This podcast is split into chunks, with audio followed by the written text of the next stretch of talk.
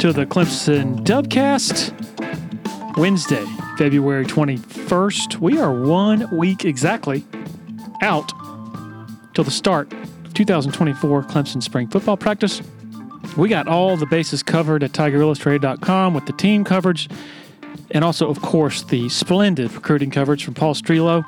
Never a better time than now to sign up for Tiger Illustrated dot com. My good friends Blake Smith and Brooke Archenhold have been part of the podcast since the beginning, way back in August of two thousand eighteen. They have an accomplished team of personal injury attorneys at Parham, Smith and Archenhold, based in Greenville. They are Clemson people, and their skillful attorneys have decades of experience in complicated litigation matters, taking a special interest in medical malpractice, nursing home abuse, and neglect, car accident cases that have left the individuals involved in serious trouble. For a free consultation at Parham, Smith and Archenhold, call eight six four, nine nine zero, four five eight one or online at parham law dot com. That's P A R H A M law dot com. When you're ready for a complete renovation in your home or business, open the door to more with Harris Home and Harris Commercial. Their local experienced team will totally transform any room space, from beautiful floor coverings to construction to finished details. Harris handles every step of your renovation process, whether it's a kitchen or living room or an industrial or educational setting, like some of the positively stunning work they've done at Clemson University. Go to discover harris dot com and experience a total renovation transformation from Harris Home and Harris Commercial. Solero Communications, formerly known as Tandem Payment, is a full-service integrated electronic payments provider powered by leading-edge technology. Solero provides a wide array of merchant solutions, simplified payments. They make onboarding, taking payments, maintaining risk management and compliance, and getting support quick and easy. At Solero, they're all about helping you achieve sustainable growth as a business. Taking payments isn't the only thing your business needs. With Solero's solutions, you can manage inventory, sell products and services via social media, schedule staff, track sales, get reports, and much, much more. Find out more about Solero at solero commerce dot com. That's C E L E R O commerce dot com. Okay, what is it like for two Clemson students who aspire to enter a crazy media world that is largely unrecognizable from the one I jumped into, I guess, oh, about twenty-five years ago. Fascinating to get a window into all that from Grayson Mann and Toby Corriston. Awesome stuff here. Enjoy. All right, joined by Grayson Mann and Toby Corriston. How you guys doing? Doing good, don't, doing good. Don't talk at the same time, guys. Come on. um, Grayson is a senior on his way out of Clemson. Got a couple of months left. Toby is a freshman at Clemson. Both aspiring sports, do you want to call it journalists, media personalities, just anything that will pay you money once you're out in the real world? Is it? Um, I mean, that's there's Grayson. a lot of different things I guess I'm doing. Sorry. That's Grayson. Go ahead, Grayson. I mean, I guess there's a lot of different titles that you could associate this stuff with. I mean, there's the podcast, there's the stuff I do with you and Tiger Illustrated, and then there's broadcasting. But I guess, as you mentioned it, anything that can pay the bills right outside is the big real world stuff that I have to start worrying about pretty soon. Toby, you don't have to worry yeah, about it. I'm not a lot. too worried about that. Or I'm not. I'm not worrying about that uh, big, real, real world stuff com- yet completely. But uh, I think there's a variety of different titles that you can take in the sports world, and I'm just hoping to take one of them at, at some point. I I had this idea to interview both of you earlier this week when the news came out that a, a guy that I grew up reading Uh, every day in an actual newspaper. I don't know if you, I'm sure you guys maybe have heard of those. The printed, the printed newspaper. Gene Sapikoff is hanging it up. And I'm like, things are so different. Things have changed so much since the late, mid to late nineties when I was in high school and college and even a few years thereafter, because when I was coming, I mean, one of the reasons that I got into this business was there were so many voices just in the state of South Carolina, sports voices, columnists who you just felt like you had to read, you know, after every big event, usually football games, you know, you wake up on Sunday and try to read what everybody wrote. And Gene was the last real sports columnist in South Carolina left, which is crazy, was crazy enough. And now it's down to zero. And that's not to suggest that there aren't still important voices out there, but it just sort of hit me pretty profoundly that, man, we are definitely in the new era. And I guess I sound old, but I kind of feel good that as a middle-aged man that what I do and, and what my website does is still relevant to the younger crowd. Like, I value that tremendously because it reassures me that I'm not a total dinosaur, which was is something I've always tried to avoid being and feared becoming. So I guess we can start, and I, uh, Grayson, we'll give you seniority since you're the you're the sen- you, the actual senior. Literally, this this will be Toby's initiation. He'll have to go second for, for most of this uh, conversation. But can you give not just me, but probably a lot of my listeners as well, a lot of dinosaurs like me, a sense of when you guys are coming up in middle school, high school, and you start to sort of, your wheels start turning on, man, I think I might want to give the sports media thing a try in college. I'm just curious what that looks like for you guys, because it's dramatically different from what it looked like for me. Yeah, and I guess my route initially was not as traditional as starting at a local newspaper, because my, and I'm putting this in air quotes, my introduction to everything sports-wise was in front of a P A microphone for J V football in my high school, because we needed somebody to announce players and names. And they said, Grayson, you got a background in theater, and we know you're not shy, and you're you need help, and we need some help. All right, so I got to interrupt. Theater, yeah. Theater background. Let's dig into that. Yeah. Um. So I did a. I've been doing. I did theater from nine when I had my first audition for A Christmas Story that I didn't get.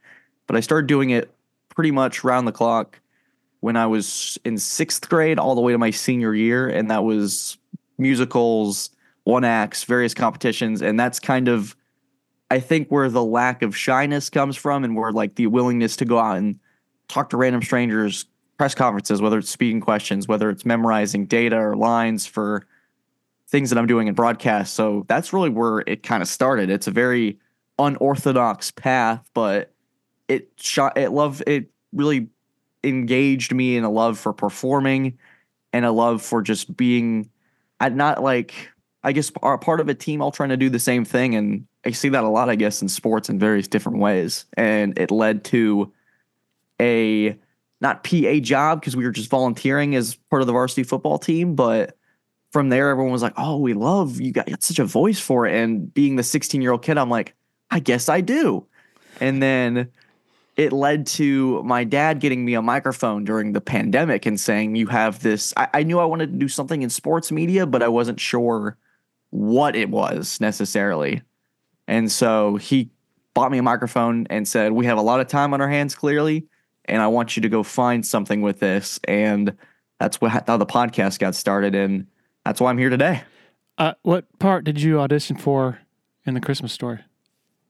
Oh, gosh, it's been so long. I, it was one of the – I don't even remember, Larry. Um, you'd have to ask Miss Shannon Horn, uh, who still currently resides in Charleston teaching theater. But I remember just my sister did theater, and uh, they needed a nine-year-old kid to audition, and it was between me and another guy. And I just remember not getting it and being really upset that day. But I was like, one day I'll get it back. And so I guess there was this history there. Toby. Uh, so Grayson kind of mentioned the unorthodox way that theater got him into it. Uh, and I have to say, I kind of am on the same route. I did musicals all throughout middle and high school. Yes. Um, so, you know, that love of performing, um, has kind of always been there. And, uh, I, I got to high school and, you know, I, I, I wanted to be an engineer. I wanted to be a political scientist through high school, but my freshman year, I joined the newspaper, and I didn't enjoy it that much, but I got a little taste of what writing for sports was like, interviewing people. And I was like, hey, I'm really good at this interviewing thing, or at least I thought so at the time. um, I really enjoy it. And then I, I stepped away for a couple of years, but my senior year, I kind of was shying away from, you know, engineering or, uh, or, or any other major. And I was like, gosh, I think I just want to be in sports. So I went, I went back to it, um, started writing a little bit, started doing a little bit of photography. Um, and, and I was like, all right, I'm going to find some sports communications, uh, majors. There weren't many out there for college, but I was like, I think this is something that I'd want to do. Um, so I got to Clemson. Uh, I toured it for like one hour one day and was like, this is the place I want to come. And I got here and I was in sports communication major, which little did I know while applying is extremely competitive, which which was really cool to, to hear, but also is unfortunate for everyone who wants to go into the field. But I got here and I didn't know what I wanted to do. And I, I found Tiger Media with, with Tiger Vision and the Tiger, which is the newspaper, kind of just jumped right in doing doing photography, started started to write a little bit. Um, and have since just made a lot of really cool connections that have started to expand my my world and, and understand all the different jobs that are in the sports media realm. So I still don't know exactly what I want to do, but that's just kind of how I'm starting to get my foot in the door into this crazy world that that sports media is. As a ninth grader, what what sort of made you think you were good at interviewing? I'm just curious. Um, I went, I went out one day with, uh, as a freshman, we all had seniors that like kind of kept track of us on the newspaper staff. And he took me out to do an interview one day of, of one of the soccer players on our team, which at the time I thought was really cool because I was interviewing, interviewing a senior, and I kind of just was able to have a conversation with the guy and get a lot of good quotes. Um, that when, when I came back from the interview, Uh, the senior that took me there was just like, wow, I, I've never seen really any of these freshmen be able to do that. They're normally pretty nervous. They don't really know how to like talk to somebody else in that format. Um, and I was like, oh, that's cool. I didn't think much of it at the time. I just was kind of talking to him because I, I, I mean, I liked soccer, so I was able to just talk about the game. And and sure enough, for here I am four years later, uh, hoping to do that for a job. It's really interesting with both of you guys. Toby, you as a freshman in high school, standing out to a a senior sort of mentor of, you know, as, being totally comfortable asking questions. And then Grayson, you as well. That's actually what impressed me about you before you came aboard at Tiger Illustrated. And really, it's that's not necessarily something I look for per se, because every you know, everybody has to learn on their own, and it's so totally natural. You know, when you're thrown into a, especially like a college after a college football or at a college basketball press conference with all those so-called professionals in the room, and totally natural to be nervous about and timid about asking a question. So it's not something that I'm like, you know, only if you were willing to ask questions are you somebody who has some promise. But what I'm saying is it that's usually what stands out to me is the people who aren't afraid to do that. And with Grayson, that's what I noticed about you. And so do y'all think that's just a part of your personality, the more extroverted type of nature? Because really one fascinating thing about this business is, at least the traditional newspaper business, and I've talked about this before, is is kind of awkward because you have a lot of introverts who are sort of artsy types and who, you know, who are kind of awkward. I mean, I'm probably a mix of the introvert and extrovert, um, but probably more introverted. Um, and so it's interesting to me to hear that you guys both are just, it's in your nature to be um, more outgoing and, and, uh, engaging with, even when you're thrown into a situation uh, with which you aren't that familiar, interviewing as a part of a freshman newspaper in high school. Toby or Grayson, as you started working, um, covering Clemson football and basketball, just being totally comfortable asking questions. Grayson, I'll let you respond to that? Yeah, so the I know exactly what you're talking about, too, with those interviews up on that second floor of the football facility. And I think what really helped me was that practice beforehand of getting to interview on the podcast and just doing trial and error and seeing what questions work in a more personal setting, which I would find more daunting than – because honestly, at the, at the time when I was just starting out on the beat, I didn't really know anybody other than my old boss. And that's kind of how it was kept. And so – And then the other part of it was I was just genuinely curious because there was so much going on and so much noise that I was finally getting to be a part of, when for years it had been watching Clemson football and having those questions and not getting really the answer to it unless I really dug for it and read certain articles or read certain pieces like yours. Okay, I have a question about how Trevor Lawrence did this on Saturday. Well, I can't ask him. And then when I got the chance to, it was like, oh, D J did this on Saturday against Miami. He was three of seven on third down. D J, I want to know. So I'd go to the press conference going, okay, at least I'm going to ask. And it felt more natural than it was, oh, this is asking a bunch of front of strangers, because it's really never been an issue to talk in front of people I don't know, because my thought process is I'm probably not going to see them again for a while after this. And their opinion, they come up and tell me how to fix it. They're professionals. So that's kind of how it works out. And it was more of a trial and error and seeing what works for me, but seeing how the players reacted, seeing how the coaches reacted. And it's a, it was a fascinating year for Clemson football. So I was glad I was good to, I'm glad that I got to be a part of it and ask those questions, because I know I'd regret it later. And that would haunt me more than any embarrassing soundbite on E S P N the next day. This was the twenty-two season. Yeah. And Grayson, what did you do your freshman and, and sophomore years at Clemson? So my freshman year was dominated by Clemson telling us to stay inside in our little. Oh yeah. So I, I was.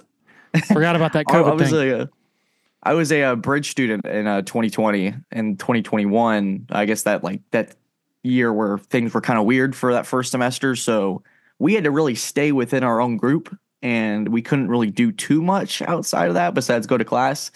And so it was more about gathering, and those, some of those people are still one, some of my close friends today. And that was pretty much it. And then sophomore year, it was, okay, I want to do something with sports media. How can I take this podcast that I have and see if anyone would be impressed or willing to take it on? And that's, Toby mentioned Tiger Vision. And for, so for sophomore year, I started another show called The Cover Two with a co-host, where we just talked about sports, college football, just getting myself out there and branching more. And I, I thought I was taking this natural progression of each year I wanted to do something more, something bigger. And at that halfway point, I was like, okay, it's time to find a job. And that's what led eventually to you uh, in November of twenty twenty-two, I think it was. Mm-hmm. Yep. Yeah. And Toby, you are, like, I go to your Instagram and you're at, you're like, after soccer game matches, you're doing stand-up, giving summaries of the game. You're at Chapel Hill after after the monumental win over the Tar Heels, giving stand-up on the court at the Dean Dome. I'm like, man, this is impressive. Like, that's hard to do, you know? And so is that – so as part of your responsibilities for the Tiger, are you shooting photos and doing that just for the Tiger? Or is that – can you help enlighten on the whole Tiger Vision thing? Because I don't really know a whole lot beyond just the Tiger – newspaper itself. Uh, yeah, so for the Tiger, I'm the assistant photo editor currently. Um, so I shoot a lot of stuff for them. Uh, I'm also on the sports desk, so I write, but all the stand-ups after games and whatnot, that's just kind of on my own, just to, you know, practice and start building a portfolio. Um, with Tiger Vision, I met this guy at my first soccer game. His name's Patrick Driscoll. He's awesome. Um, and so he's starting, he's a senior, he's starting to build his reel, or he's been building his reel this year um, to go out into the professional world. And I was like, oh, that looks cool. I should try doing that since I like talking. Um, and so I just tried a couple stand-ups and they came pretty naturally to me. Um, I still have a, a lot of room to grow, but I enjoy doing them. And from what I've heard, it's the hardest thing to do um, on T V, because you're just standing there talking to nobody um, and, and you have to get every little thing right, because um, you also have no no deadline really to hit with them, except for you want to get them done as soon as possible after the game. So that's just something that I do, I guess, for fun, um, because I know it, it'll be helpful in the future just with anything that I go into to be able to do that. Um, and then for Tiger Vision, like Grayson mentioned, I um, am a panelist on a show called The Extra Point that's also kind of just talking about sports. Um, it's good practice being in front of a camera, formulating sentences, being able to hold a conversation with people while also debating in like an appropriate manner. And then I've started doing um, this top five show where I just kind of break down the top five plays of Clemson each week. And it's like three minutes long and it's just me in front of the camera. I, I make Uh, a video with all with all the all the plays and have it as an overlay, and then just kind of go through it and talk over it and do the voiceover. So just try, Tiger Vision is getting a lot of practice on camera and, and talking, um, and then the Tiger is more writing and photography for me. But it's it's gotten me in a lot of in a lot of different rooms that I, I think I wouldn't be able to be in um, this early early in my college career, like Grayson mentioned. Um, with interviewing, all of a sudden I was in Dabo's press conference and I, I'm not really shy. So I, I asked him a couple questions and the other people that were with me that were on the Tiger staff were like, whoa, you asked him a question? I, I, I didn't realize we could even do that. Um, They're used to just so, sort of sitting there, I guess. And, and, and yeah, observing. Yeah. Well, he's, I mean, I, I, to a lot of people, I don't know whether it's he, he, people get starstruck or they're scared of him. Um, I, I don't really notice that. I kind of, obviously he's really important in the Clemson world, but he's just kind of another guy is what I've learned. Um, and after soccer games, I would interview the coaches and it would kind of just be one-on-one for, I don't know, ten minutes or something. And I, I feel like that's a lot more intimidating than just having to have one good question, um, after a really important football game. I feel like there's a hundred questions you could ask that would be fine. Uh, so it, that's that's kind of been the path that I've been on so far at Clemson, and it, it's just been really cool to get get my foot in a lot of different doors and and you know learn what this world is like. It's interesting. Superstar. It's interesting, Toby. You mentioned it's much harder to sit there one on one with someone after a game with nobody else is helping you, and you can't just sit there and daydream about, oh, I'm going to riff off this question this guy asked or this answer that came from something else. I'm interested to hear more about this. Um, and Grayson, you as well, because both of you have done this, Toby, in the settings that you just mentioned, and Grayson, um, mainly, I guess, last fall when you were working for the Seneca newspaper and sort of being thrown to the wolves covering high school football. And you're having to do those interviews, I think, largely yourself. So we'll we'll uh, we'll let the freshmen start here first, Toby, uh, to carry to sort of continue what what you were talking about. I just want to hear some some more some elaboration on just the the challenge of. I mean, I know the challenges of that, but I just want maybe some of the listeners to hear about sort of dramatic differences in uh, sort of post game settings with a group compared to one-on-one, and you're having to carry it all yourself. Yeah. So for, for soc- soccer was my first real experience. Um, I went to one soccer game. It was the, my first game was the uh, South Carolina men's soccer game early on in the year, um, where I met Patrick. And from there, from there on out, I think I missed one other soccer game, both men's and women's throughout the, out the year that was at home. Um, and I just really enjoyed getting to go after the game and, you know, break down the game with the coach. It was me and sometimes one other person there. Um, and I, I just get to talk to him like a normal human being. Um, my favorite was the women's soccer coach, Eddie Radwanski. Uh, he would go on these like four minute tangents on, on a simple, it could have been a yes or no question, to be completely honest. Um, and I'd be able to kind of just build a story off of that.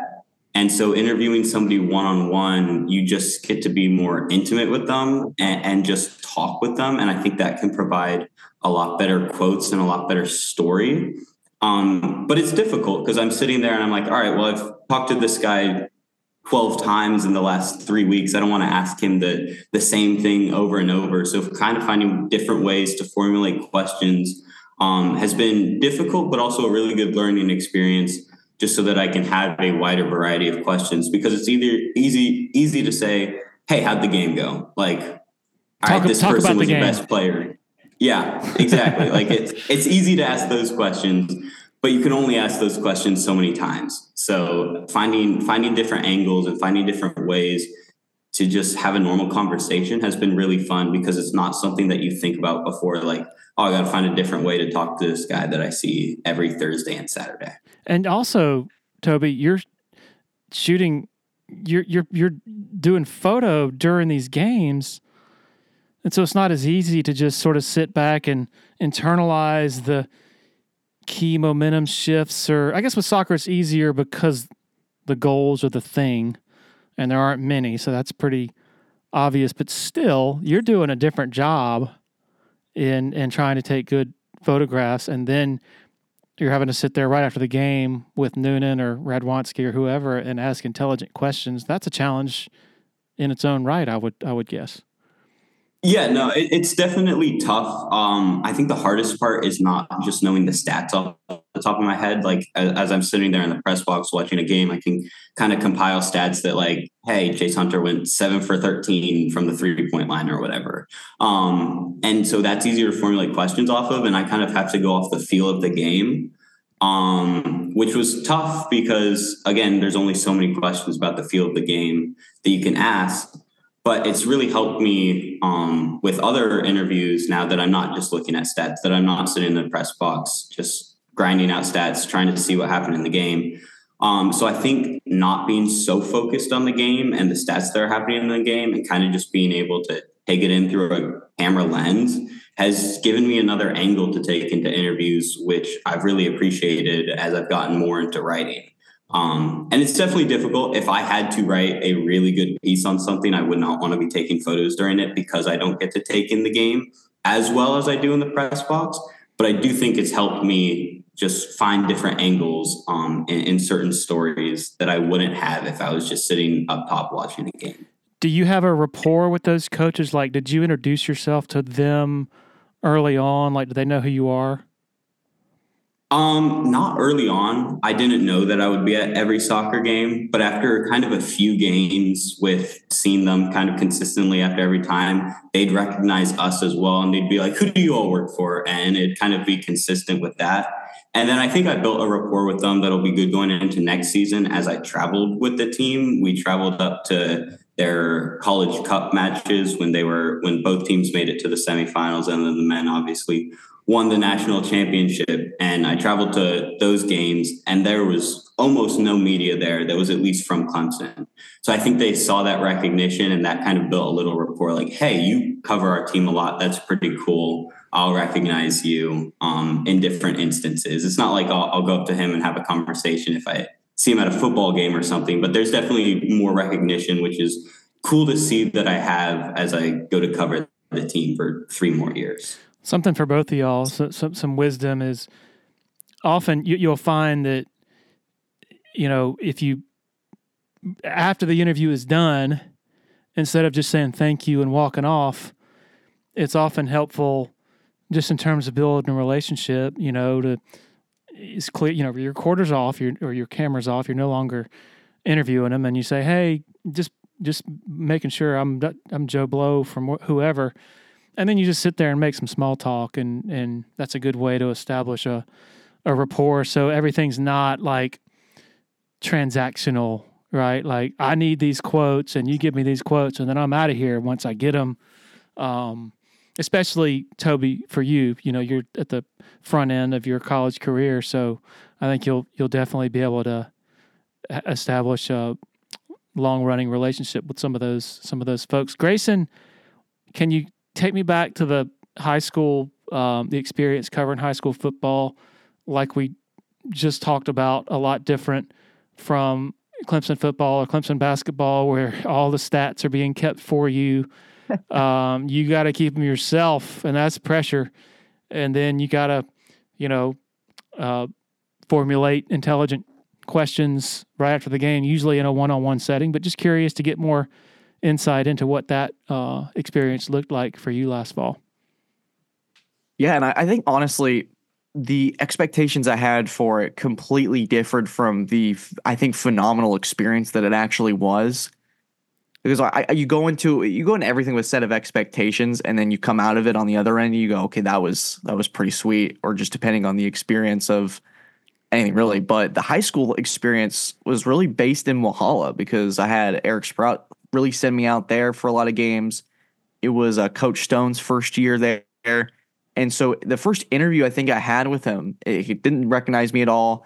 I had been jumbling. It was my first game. And the thing about high school football is there's no stat broadcast that I can pull up on my computer and have it just do it for me. So I'm having to sit there with a notepad I just bought that week, jotting down as much as I can so I don't miss it. And I think it honestly helped get me so involved and immersed within the game, because there's so many things you miss when, oh, let me check that stat real quick on what did P J Hall just, what was that foul? Oh gosh, there was just a big and one. I just missed that. Oh, that's the turning point. Oh, I can't write about that. I didn't see it and internalize it. I internalized everything. I internalized the fans screaming at the refs. I internalized the pencil breaking on my notepad and having to retrieve another one to get a uh, stat down. Like there was, there was nothing that I was able to miss because you couldn't. And so going down to ask questions, I felt like I was so prepared, and it reflected in getting to build a rapport. Like Toby, you mentioned with the Clemson soccer coaches, is I get to get to know this coach in his first year and see how he develops as a coach. I've seen him at his rants. I've seen him when he's telling the guys he loves them. And then getting to the thing that was most so important to me was I have to see what he tells the players, because I'd love to be able to turn that into a potential question or two based off of what I just saw at the game. And then we get to talk, and there's only so many times I can ask a first-year coach, what are you trying to build here? So it was a- about asking different questions, asking things about him, asking how he's transitioned to this new role. And I think the experience has not only made me a better, just in sports media, better, I think it's made me a better writer. It's made me more attentive in certain games. It's just opened my eyes, really. Is that's the experience that if anyone is listening, I, I Toby, I'd recommend it to you too, man, is high school football, high school sports. Really try to get involved in that niche and add that to your toolbox, because I've had people talking going, oh, you did Clemson football and then high school football. It, it just shows a, a certain amount of care. I mean, saying, hey, you you want this, you get this. This is a drive of sacrificing a Friday night every now and then to go cover a football game. And high school football is just fun. There's something pure to it, and I love it. And I'm sure you probably learn more about writing your first night, your first experience covering a high school football game than you did however many times you sat and wrote, here's my take on Clemson football. Because it's a totally different, it's a totally different approach, totally different demands, and a totally different structure and discipline. So maybe you can share some insight on that. So my routine, uh, after I'd wrap up the interview, and the funniest things to me is I'll, I'll be in my car and I have my hotspot on my phone on ready to type this up so I can send everything. And the best part is you look up and you start to see the parking lot drastically empty, and you're just like, oh my goodness, I've been here a while or something like that. Cause you want to get, I will, I'll try to make sure it's all right for Eric and get everything out. And I think the process is I never would, I never would have thought when I started doing work for T I or my first job alone was I was going to be doing a story in my car so I could meet a deadline, and having to sit there kind of cramped up in the front seat, typing everything out, making sure it's correct, make, checking my stats. And I think what came with it was a refined practice is each week I'd pick up something and go, okay, I can do that more efficiently and have that translate on the story the next day, and going, okay, I think I really starting to get the hang of this. And you really start to gather the importance when you're there and you're sucked into that world, especially when it's a big rivalry game or it's a big stakes for the playoffs. There's certain things that they, they don't write themselves, but you come in, you come in and you come out of it almost with a different perspective, I think. And then going into basketball and having the broadcast do the stats for you, I was like, oh man, this is great. But the habits, I think, I'm not looking at my computer as much anymore. I'm not taking as many notes. I'm just taking the game in for what it is. And I think that helps so much with trying to figure out the, as you put it, when I started doing this stuff for you, was what's the most important thing? What would you tell somebody right after a game of how important that was? And it translates into the writing for sure. You talk about the weird experience of being cramped in your car, typing a, typing up the article on deadline. Things used to be, I'd hate to be that guy when back in my day, but I think you guys will like it. um, two, two, Two uh, images stand out to me. One was my first job out of college. It was in High Point, North Carolina, at the newspaper there. And I, was, I believe it was a it was either a basketball or a football game, like an hour away from the from from the newspaper, and I was flying back, and I had to, back then you had to, there's no hotspot. There's no, not even high-speed internet. You had to find a phone line to plug into your computer and the, you know, the A O L sound or whatever it is. You, y'all might not even know that. But I was desperate. Couldn't find a gas station. My only option was I stopped at a seedy hotel. And I go to the front desk, and I was like, hey, man. I said, I just need I just need a room for like five minutes. And like, you know, most people need a room, a hotel room for a small amount of time. I mean, you can let your, I guess, imagination. I said, I I work for a newspaper. I just need a telephone. He's like, all right, cool, man. And so I literally go into, he lets me in one of the hotel rooms, and I plug the phone in and send the story. Another time was my next job was in Augusta, Georgia, covering an inner-city high school football game. I was a mile from my house, the stadium. The game was a mile from my house, and so I'm thinking, oh, I got plenty of time to, um, you know, to get home and write it and send it in by, I don't know, the deadline then was probably like ten o'clock or something, ten thirty. Well, so, Grayson, you mentioned the parking lot clearing out at one of your games. At this one, the parking lot did not clear out. Everybody oh. was like, I don't, I don't know, partying, probably not the word, but everybody's just hanging out. That's just what they do, what they did. And so there's traffic, and then there's a, I'm, I'm in a line of cars trying to get out, and it's just like a snail's pace. And then the car in front of me is full of students, and they're smack talking with a group of students that's walking by. Well, it turns into an absolute brawl.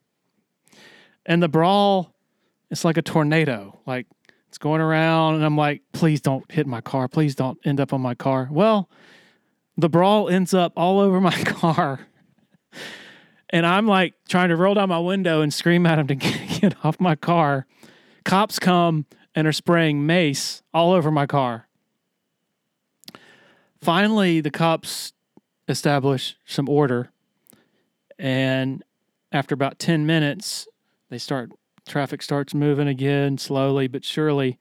Well, there are two cops on either front side of my car, and the one on my left waves me through.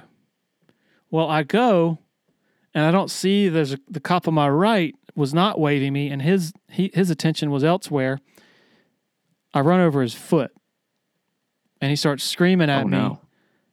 And I had, when he starts screaming, I was on his foot. And so I stopped my car while the tire was on his foot. I have to back off of his foot. Anyway, I'm there for a very long time as they fill out reports and all this. And this cop wanted to, wanted to tear me apart. But anyway, was able to get back to my apartment and write my story and fulfill the deadline. But that's a little more intense than and complicated than than uh, having to be cramped up in your car and send a story. So anyway, I'm not. That's not a. That's not a. Uh, I walked to school uphill in the snow both ways story, but just giving y'all a sense of uh, some of the and those stories for all the old timers are so plentiful because it just it was a matter of man, you just got to get it in, and so you would stop at a McDonald's or. All kind, you know, it's an untold number of stories about about uh, what pe- the lengths that people had to go to. Um, so, Toby, I'm curious. When you do your stand up, do you position? Do you have a stand that you put your camera on and then talk to that, or is there somebody helping you? How does that work? Uh, I, I probably should invest in one. I don't currently. Normally, I'll just have somebody who's there record it. Um, and if there's nobody there, I'll find a place to prop my phone up. Uh, and it, the quality isn't great um, when I do that. But for me, it's less about the quality of the content that I'm putting out and just more about the, the practice and the reps that I'm getting. Um, and so I think if I if I start building a reel here soon, um, I will invest in a stand so that I can do them wherever and do them without the help of anybody else and give them a consistent look.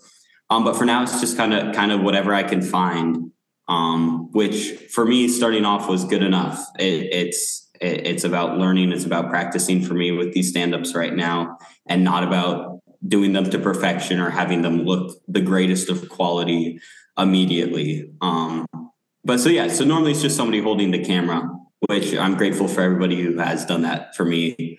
Um, I'll do it for Pat. I did it for Patrick when he was starting off, and then he, he got a stand and a, a nice camera. Um, but yeah, I think eventually it, it'll reach a point where I do have a stand, and, you know, maybe I start using a real camera instead of just my phone. Um, but for now, it's just about getting, getting reps in and getting practice. Upstate foodies, want to take a moment to talk to you about our favorite taco spot, Willie Taco. Five locations across the upstate. This award-winning team has been serving up fresh taco fusion for a solid decade now. The chefs at Willie Taco utilize the freshest, most creative, and sometimes unexpected ingredients in their kitchens. Come see why Southern Living, Garden and Gun, and Food and Wine Magazine are raving about Willie Taco and their signature offerings, such as their Southern Tide, crispy avocado, Nashville hot chicken tacos, literally flavors you will not find anywhere else, folks. And don't forget about the cocktails, super fresh margaritas, ice cold cerveza, and over eighty tequilas served up daily from behind the bar. So don't wait, folks. Your Willie Taco Familia is ready to serve you up their twist on funky, fresh fusion. It's the Willie way. Another loyal supporter of the Dubcast is Blackacre Law Firm in Greenville, a subsidiary of Parham, Smith and Archintold. Blackacre helps South Carolina residents achieve their dreams of home ownership by providing experienced, professional representation for real estate closings. Attention to detail is crucial in real estate. State law. Blackacre is committed to making sure nothing gets by them preparing residential or commercial closings. Blackacre also offers estate planning services for their clients in the Greenville area. Find out more about Blackacre at eight six four, three two six, three five zero seven. Want to share a quick word about Founders Federal Credit Union? If you've been to a sporting event in Clemson, you've probably heard about Founders already. They are the official credit union partner of the Clemson Tigers. In addition to that, all Clemson faculty, staff, and students are eligible for membership as well as I P T A members. Its office is located beside the Walmart Neighborhood Market on Old Greenville Highway in Clemson. For more information, go to founders f c u dot com. Can you guys give me a sense of what the sports communications major is? It's a major, right?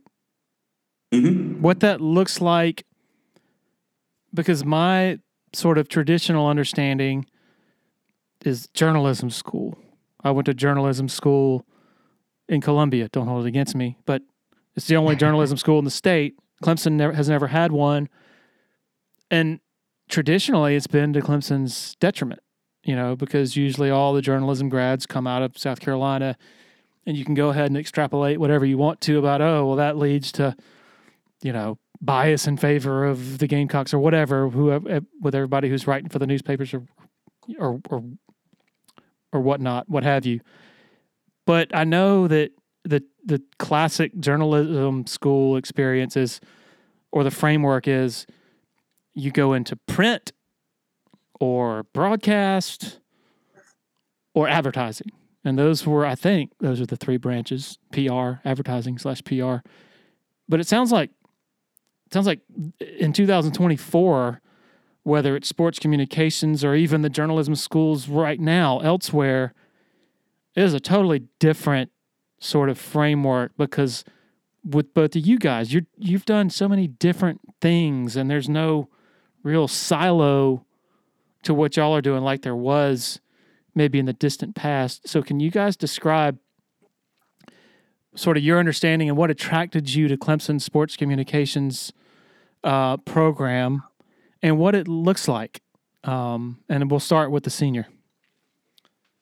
Yeah, so my initial goal, and I, I was blessed to have my sister who was in Clemson at the time when I was in high school, trying to figure out, okay, I have an idea of what I want to do, but how do I apply that once I get to Clemson? And so she was like, oh, I had some friends in a communi- in a program called sports communication. That's about the closest thing we have to sports journalism. And my thing was in high school is once I got into Clemson, that's where I wanted to be. It, there, nothing was going to deter me from it. So it was, okay, sports communication is the way to go. And I think once – the thing about, I think, with that makes Clemson unique is you have to apply. And there's a whole It's like once you got in, okay, you're good, you're in the Glubson, but now you got to apply for the specific program, and they only let in a specific amount of people per semester, and it's a very small number. And I think you mentioned those three pillars of print, broadcast, and P R. I think to Clemson's credit is they've started to turn the tide on it not being considered sports communication and more about taking those three branches and just throwing it at the kitchen sink and throwing the kitchen sink at it. And you have classes that are like, I'm in a class right now called Sports News Media, and we're talking about broadcast media, or a class where it's P- principles of P R, and you're taking a class specifically about the job of what an S I D would do in that P R world.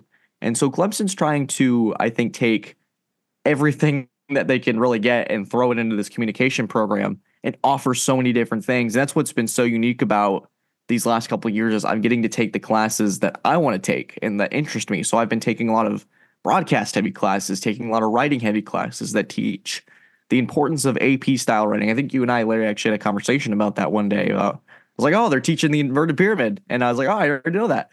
Um, And they teach stuff about broadcast media and the idea of a demo reel and the idea of make how does a broadcast sound? How should it sound? What's uh, a call sheet like? And all these different things that I'm still getting to learn, which has been fascinating. And so I wouldn't be shocked if down the road Clemson gets a school of journalism somewhere, just because there's such a demand for it, I feel. Uh, especially since I've been in the program, I feel like there's so many people coming in.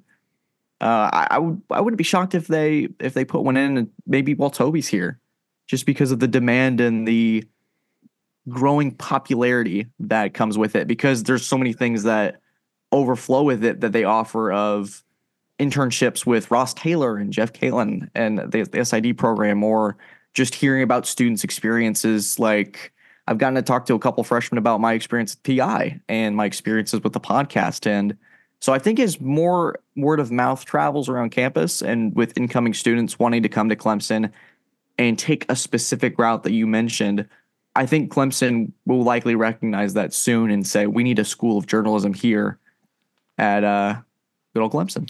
Toby, I'm, I'm sure as a freshman, you're not as immersed in all the different classes uh, involving sports communications, but just curious for your notion of it and sort of your best description of what what it encapsulates, um, sort of compared to what you've heard from me about the more traditional structure of a of a journalism school. Yeah, so like you mentioned, I'm not quite in all, all of the classes yet. I'm kind of just in the basic comm classes that you need to get out of the way before you can, you know, really focus on sports communication. But when I was applying to colleges, I did not want to go to a journalism school. I, I didn't think I would end up in journalism. I didn't think I'd be doing all this writing. Um, I, I, I didn't enjoy it that much in, in high school, and it wasn't something that I, I foresaw doing as a major part of my freshman experience. Um, so that's what attracted me to the sports communication major, is because I knew I wanted to go into sports, and, and I knew I was good at talking, and that com- combined the two things. Um, But it, it just gives more jobs. Like I have friends, one, one of my friends who's in sports communication is working for the baseball team right now. I know other people who are doing those S I D internships or internships with Clemson Communication. Um, so I feel like with the sports communication major, there's a lot more different routes you can take besides just with the general journalism major where you're writing or you're broadcasting. And, and those are kind of the two things you learn. Um, and I think this gives you a wide variety. And then I think anybody who's interested in that teaches themselves, and, and you take the skills that you learn from your classes and you go and apply it to the real, real world. I don't think there's many other schools like Clemson where you get the opportunities that you get. I don't know another school where I'd be on the field for soccer games, for football games, for basketball in the press box. Like, I, I don't think there's many other schools where so many students would be able to do that and jump right in their freshman year.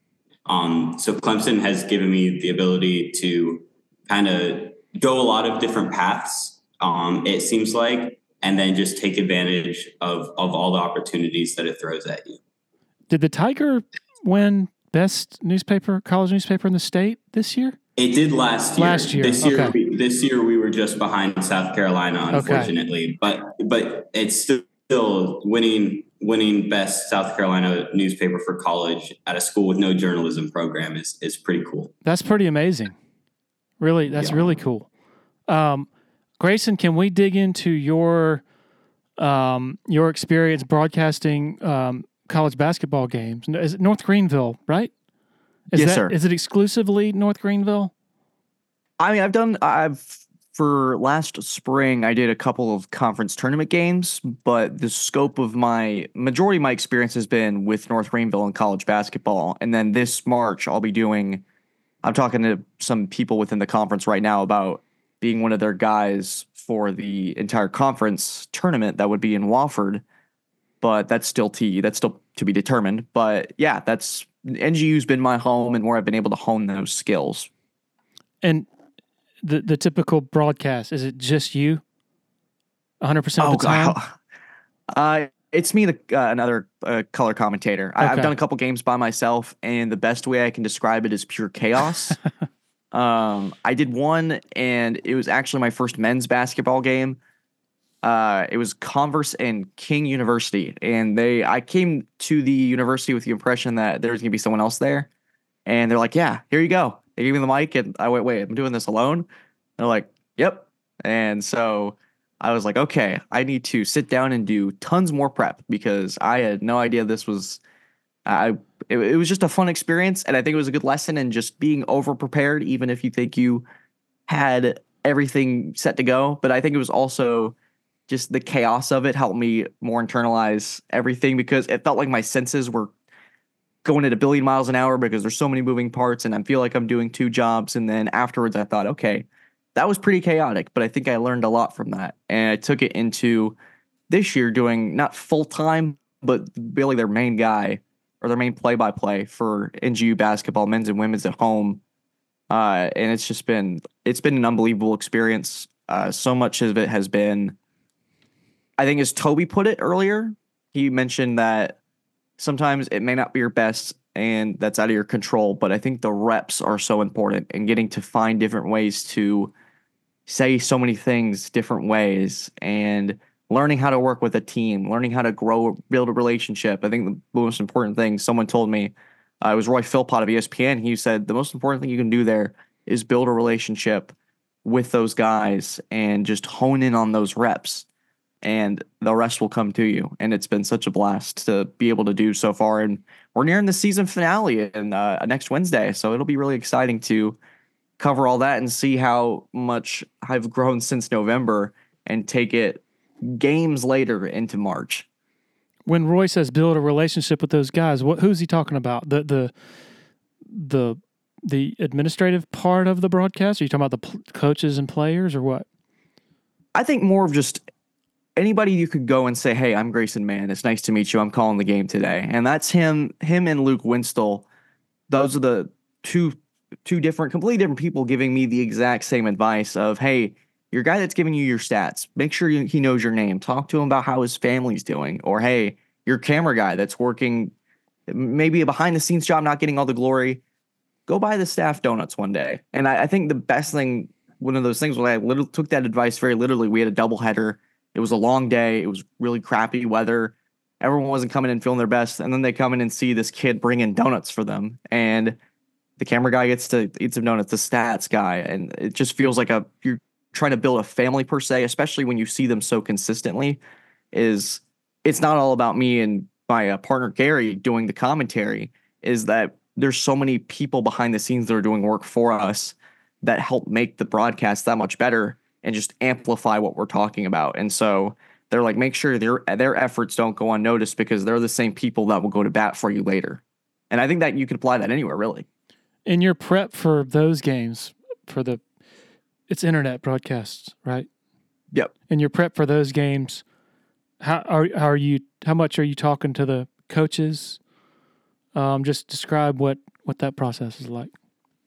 Yeah, so I usually pull the coaches aside two hours or so before the game, and then I try to talk them on the court before warmups. But we, I'll do my prep. The I, I did my prep yesterday uh, for our game against Payne College on th- or tomorrow at six. And the big storyline is is that N G U's bench was really the key to taking them on the road. They have a home and away.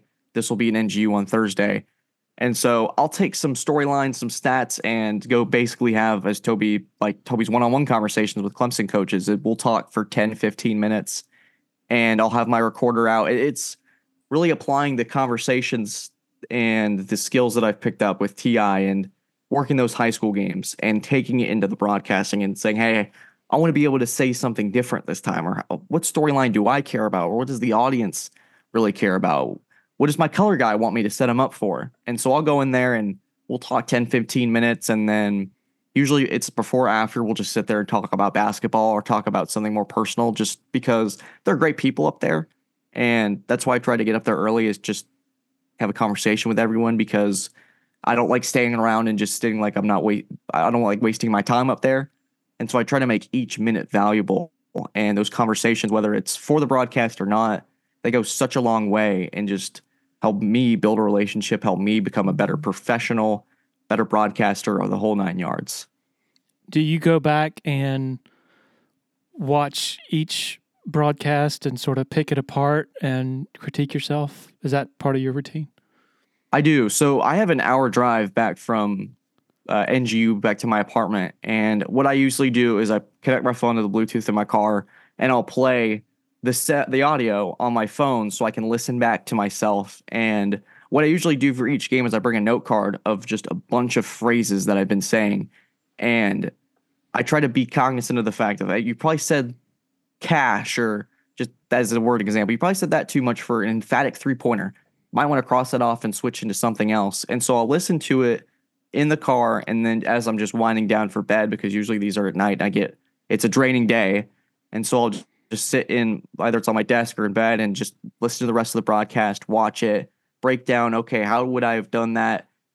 And the, for the first couple broadcasts, you're sitting there cringing, because you're like, oh my gosh, you're so late, or you're saying the same thing so many different times.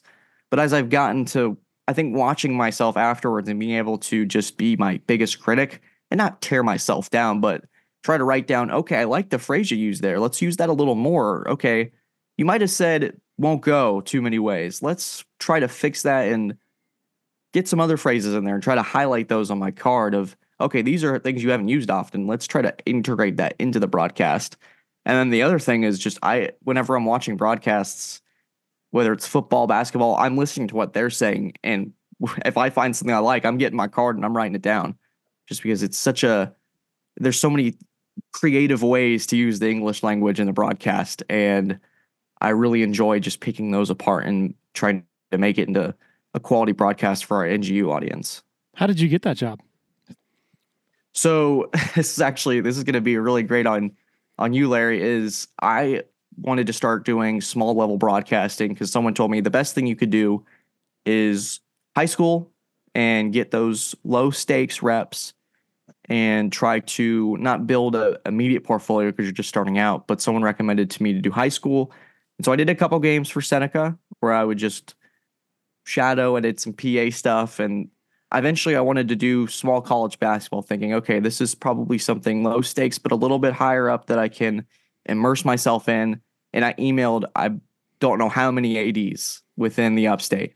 And I get one back from N G U and he says, hey, I've, I mentioned that I was doing stuff for Tiger Illustrated and them, just wanted to build a portfolio of who I was. And the N G U guy, Josh Milner, who responded, was a huge fan of yours, Larry. I, huge fan. He was like, you you work for Larry Williams? You must be good company. He says, let's set up an interview. And I think half the time we talked about you and T I and just how I got that job. And every now and then we'll have a conversation about Clemson. And he's like, well, what's your take, man? And he's like, how, how's Larry doing or whatever? So I think a big part of it was Your the uh, the connection I had with you is was so important, and being able to say, yeah, that's something that I'm doing on the side, but this broadcasting means a lot to me. This is what I can provide, and the rest is history from there. And he's been so instrumental in helping me get other jobs within the upstate, and just making sure that me and Gary are prepared every week, and we just have a great team up there. That, and I'm really excited to, for the postseason. There's a lot of exciting stuff up there.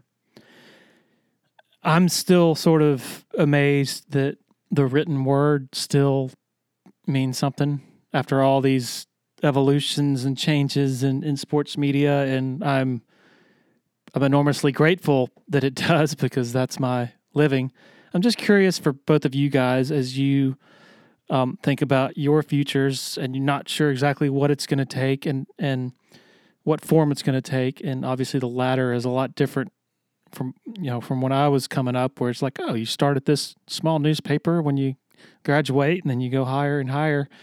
Um, with what you guys envision yourselves doing, as hard as it is to, obviously it's not really crystallized just yet, but what benefit does the writing part of it give to both of you?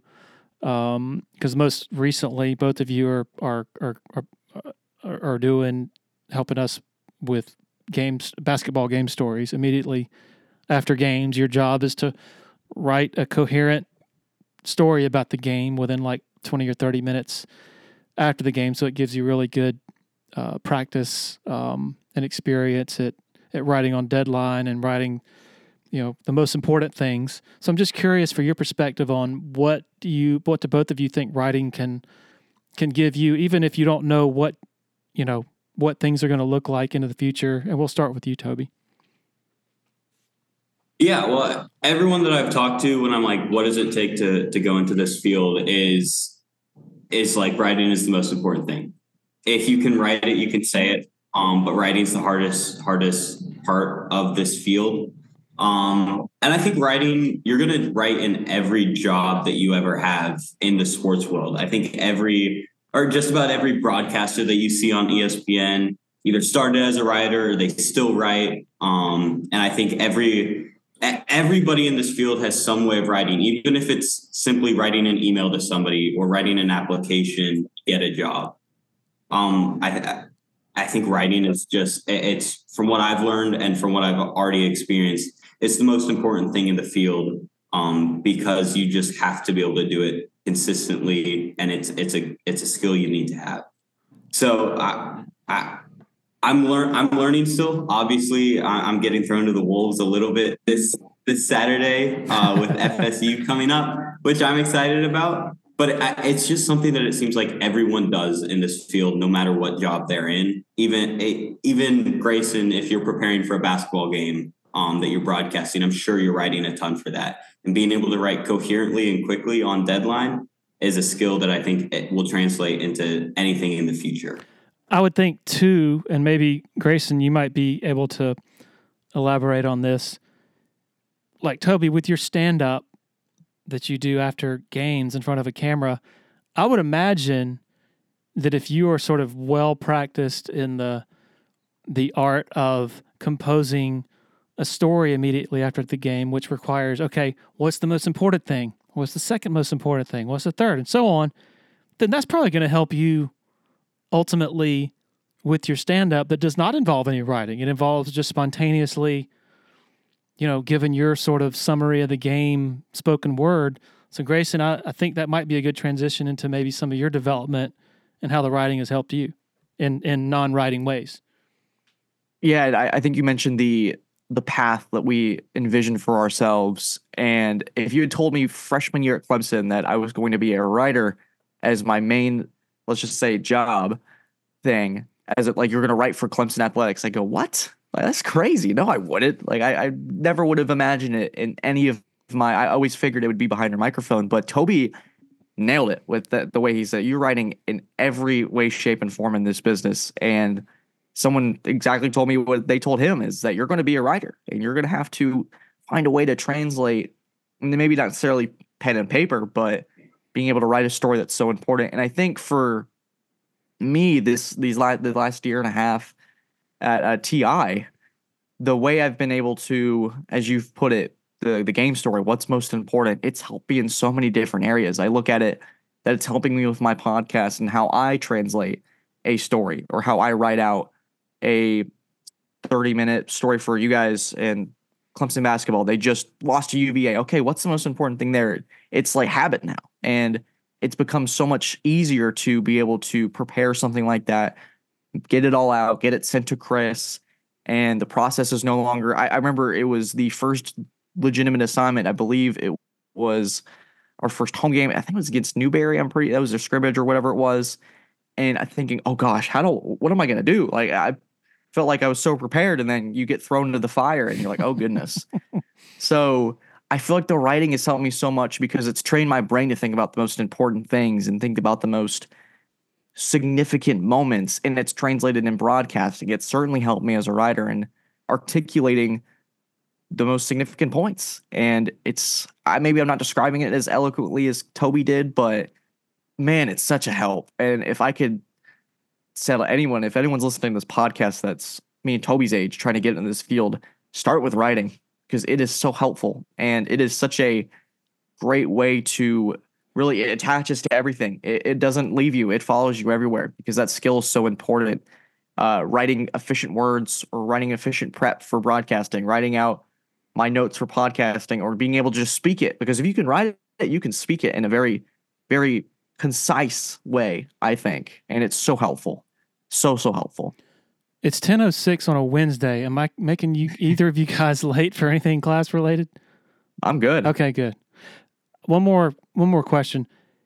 If for both of you, if you like the ideal personality or job, you look out there and you say, man, that's what I would love to do or be.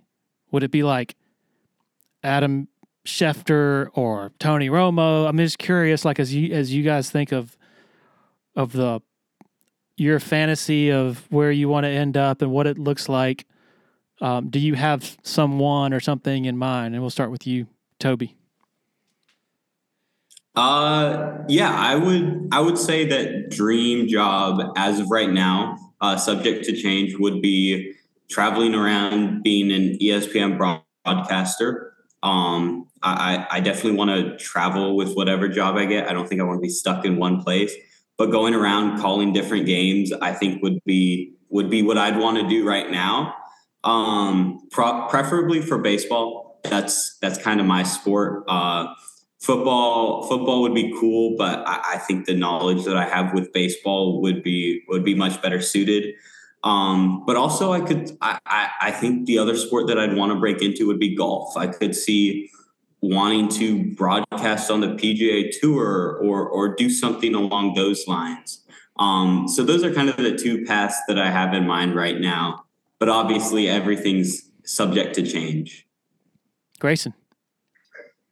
Yeah, I mean, like Toby said, everything's subject to change. And what you think freshman year, I'll just tell you this, Toby, what you think freshman year, four years from now, I'd be shocked if it was the same thing. And I, if maybe if it had like a slight tweak to it, just because you're going to, and this is my just spiel to shout you out, man, you're a freaking superstar. I mean, this is the reason why I wanted you to come on here and join the T I crews, because you're kicking, you know what, man. But anyways, appreciate it. Um, my my hero growing up was Chris Fowler, and I will remember for the life of me is coming home from Tampa and getting to hear, because I have my personal experience at that game, but getting to go home and listen to how he articulated Clemson's first national championship in decades was so special, not be just because of the Clemson aspect of it, but of the way he was able to just effortlessly tell such a fascinating story. And for years, that's always been the goal, is if I could be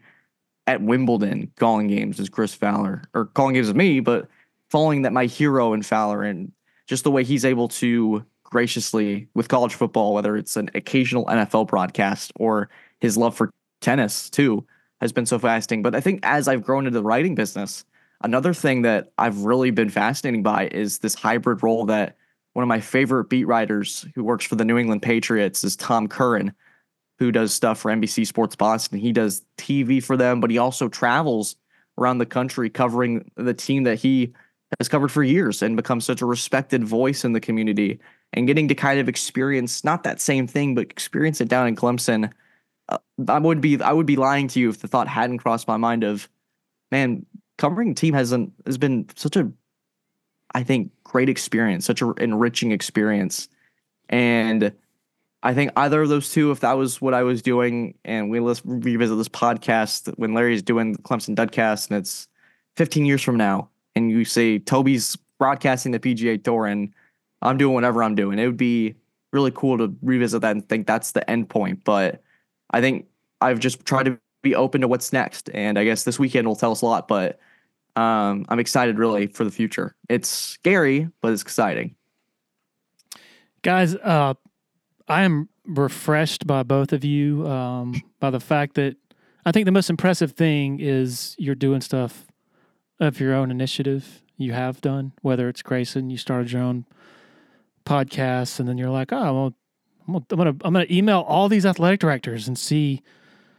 I mean, that's that's just what it takes, and that's often what separates what separates you.